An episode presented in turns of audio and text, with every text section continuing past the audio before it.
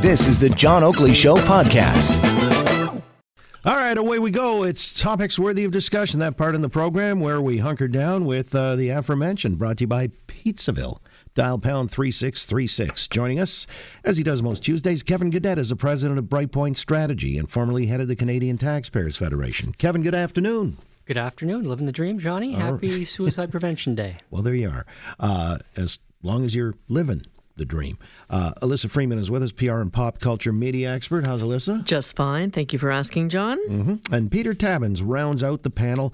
He's the NDP MPP for Toronto Danforth and their energy and climate change critic. How's Mr. Tabuns? I'm doing very well, John. Good to see you here. Likewise. Well, It's a whole different place on Tuesdays. My Where- goodness. I'm still here on Tuesdays. I know, amazing. Thursdays, Fridays. But everything else is different. It is, isn't it? Yeah. I know. We changed the ambiance and everything, all the various screens and moving components yeah, here. and the just to confuse it. candles and the champagne and the buckets. On Well, the you know what we thought? Wait a minute. When are you here? That's right. He's a special treatment guy. Yeah. It's like rearranging the furniture when the cat's outside the room and then he comes back. Uh, you're really put off here. Let me ask you the federal election, from what I understand, will start tomorrow. The writ will be dropped. Now, here's the question because this is one that ends October 21 and might say mercifully, but uh, it's a five and a half week campaign, roughly. The last time out, 2015, 78 days. Kevin, by your inside knowledge of all these matters, I mean, uh, a short or a long election, who does that tend to benefit? And if so, uh, why? well, I think it's uh, case specific, and in this in in this case, the prime minister wants a and his team want a shorter writ period because he's liable to make mistakes, and the more he's exposed, the more problems that there are for him. Um, and he controls the decision in this case. I'm, I suspect the Conservatives would have preferred, if they had a choice, which they don't, they would have preferred a longer campaign because their leader is new and and people don't know him, so it's less opportunity for him to be on. Well, and the same thing with Jagmeet Singh, uh, to be known in the public. So I think a shorter campaign they would believe works to the incumbents' advantage. In this case, the Liberals. Yeah, well, last time around in 15, uh, it was 78 days, and really, uh, Justin Trudeau was in third spot, and it was only within the last two weeks or so. Had that campaign only been five and a half weeks, there's a good chance this country would be governed in a different way. But, Elissa, I mean, any thoughts on how that would work, the timeline, and uh, to whose benefit, and how this may be won or lost? It benefits to the party that is most prepared, and by that I mean they have their ads ready to go, the buys are ready to go. I mean, if the, if the writ was going to be dropped sometime between everybody thought this week between Monday and Sunday, so you know there's been a lot of banter about that, and the media has certainly known about it too. So you know he who is he or she who is most prepared is going to win. So the narrative has to be solid. I'm waiting for what the conservatives are going to come out with. Quite frankly, they've got that very nice Andrew Scheer commercial on, and but that I don't think is the one that's going to carry the day. I have to believe that there is something else in the hopper that they will have put out. And when you have a shorter time period, and we've often said that we think that voters are going to be making up their minds as as they walk into the voting booth, but when you have a shorter time period, you have a better chance of hammering home your message without a time lag so that people forget. So it can really, really work to your advantage if you have planned ahead, and that if and if you are ready to go. Okay, ready to go and planned ahead, and uh, that brings us around to the NDP, Peter. I mean, Jagmeet should have known this was happening. How come there's a dearth of qualified candidates running under the NDP banner? How do you miss the boat on this? I don't think there's a dearth at all. The, we're in very good shape nominating the last of the candidates that have to be on board. Uh, the campaign bus is already underway. We've had our campaign launched. The platform came out a few months ago.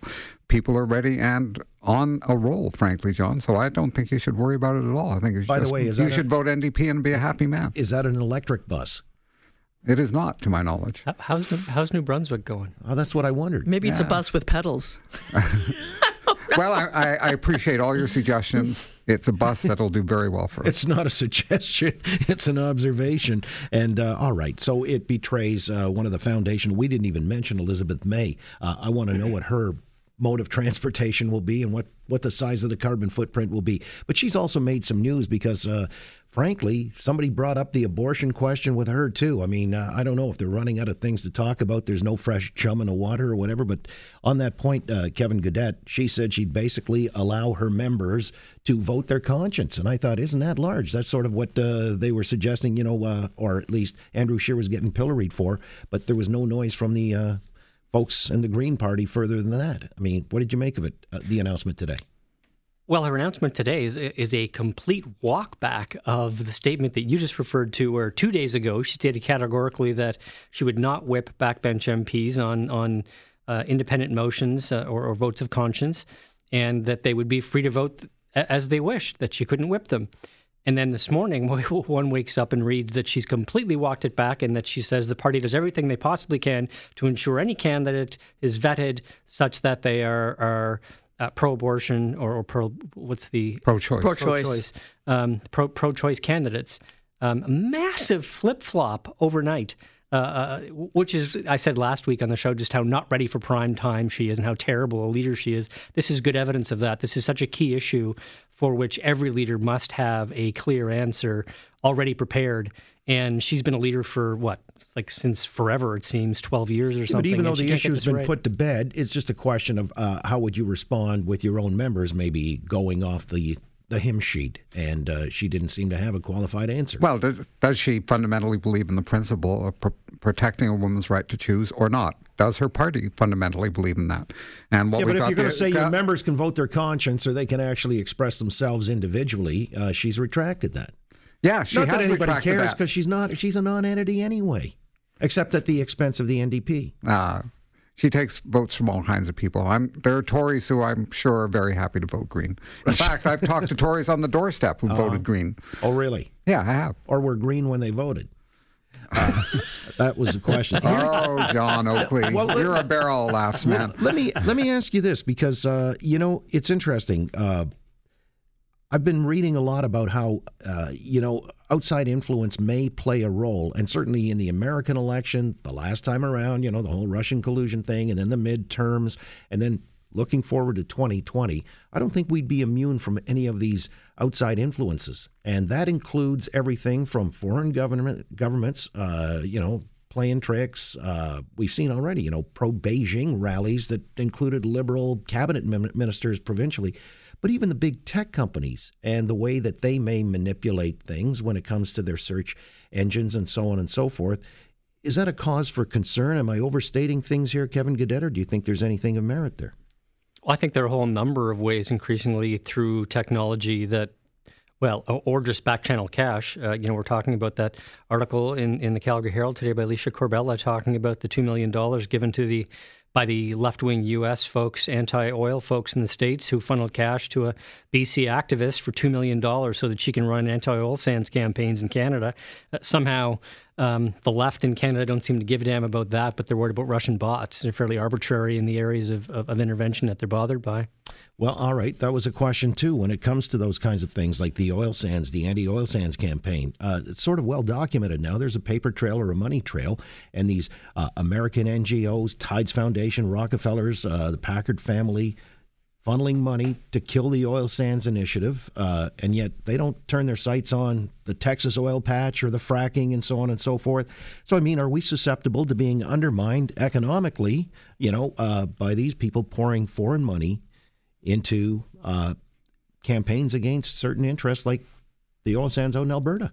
Absolutely, John. You know, you have to wonder about somebody's motives when they do that. When I read that article, I thought, okay, well, just a minute. Let me let, let me parse this. Why why is this news and why is this appearing now and and when it was when it happened a while ago? And first of all, I, I want to say that the article was was well written. The columnist was well written. The column was well written, and I felt that you know she gave a very very balanced point of view. And you know, there is a there's intent and purpose with every donation, with every strategy when you start looking north of the border. And when you tend to look north of the border, it's because you want to ignore something that's going on south of the border. So I find it a little bit insidious. Uh, I think there should be more attention paid to it, quite honestly. And why we're just hearing about it now, I think, is a really good question. Well, this is a giant red herring. I mean, it really is a red herring. We've got the Amazon fire. We've had huge fires in the Arctic. The Earth is heating up Huge Groups- fires in the Arctic. Yes. Where?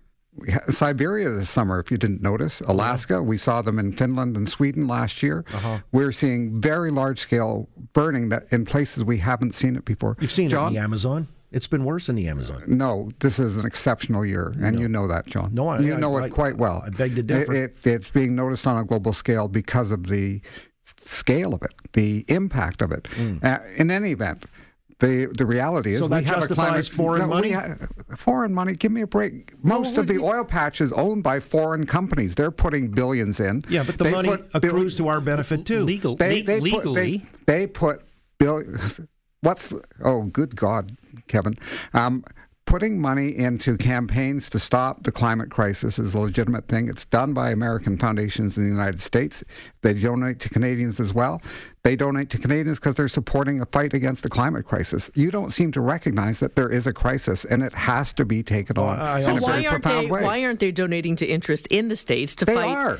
Take a look. Well, no, I- I follow the think- environmental And, movement, uh, the Melissa. other, How the, come- the how come other the- thing, the other thing that I think is important is that sometimes, and listen, I do believe that there is climate change, but I also seem to think that climate change is being used as a catch-all phrase for things happening all over the world, where maybe you know it doesn't really fall under that true definition.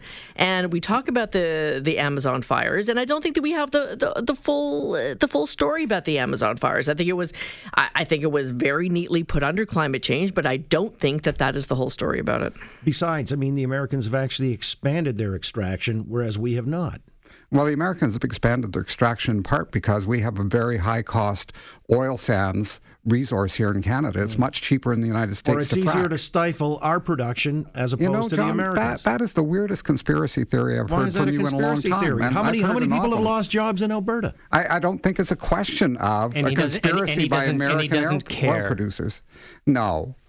Come on, Kevin. No, you're You- you you, are don't- you don't sacrificing. I do care about people. I do care about oil workers, and I think in Canada we should be investing in Alberta and helping them make a transition. But if you look at what's happened with world oil prices and the big drop in world oil prices, making a big part of the tar sands uneconomic, where at the same time fracking was extraordinarily cheap. What about LNG? I mean, we could export that, and then we'd get the Chinese off of coal. That stands I- to everybody's no, I- well, I you're don't a globalist. You're a globalist. you would be happy. I don't that. assume that's going to happen at all in Why any wouldn't it? event.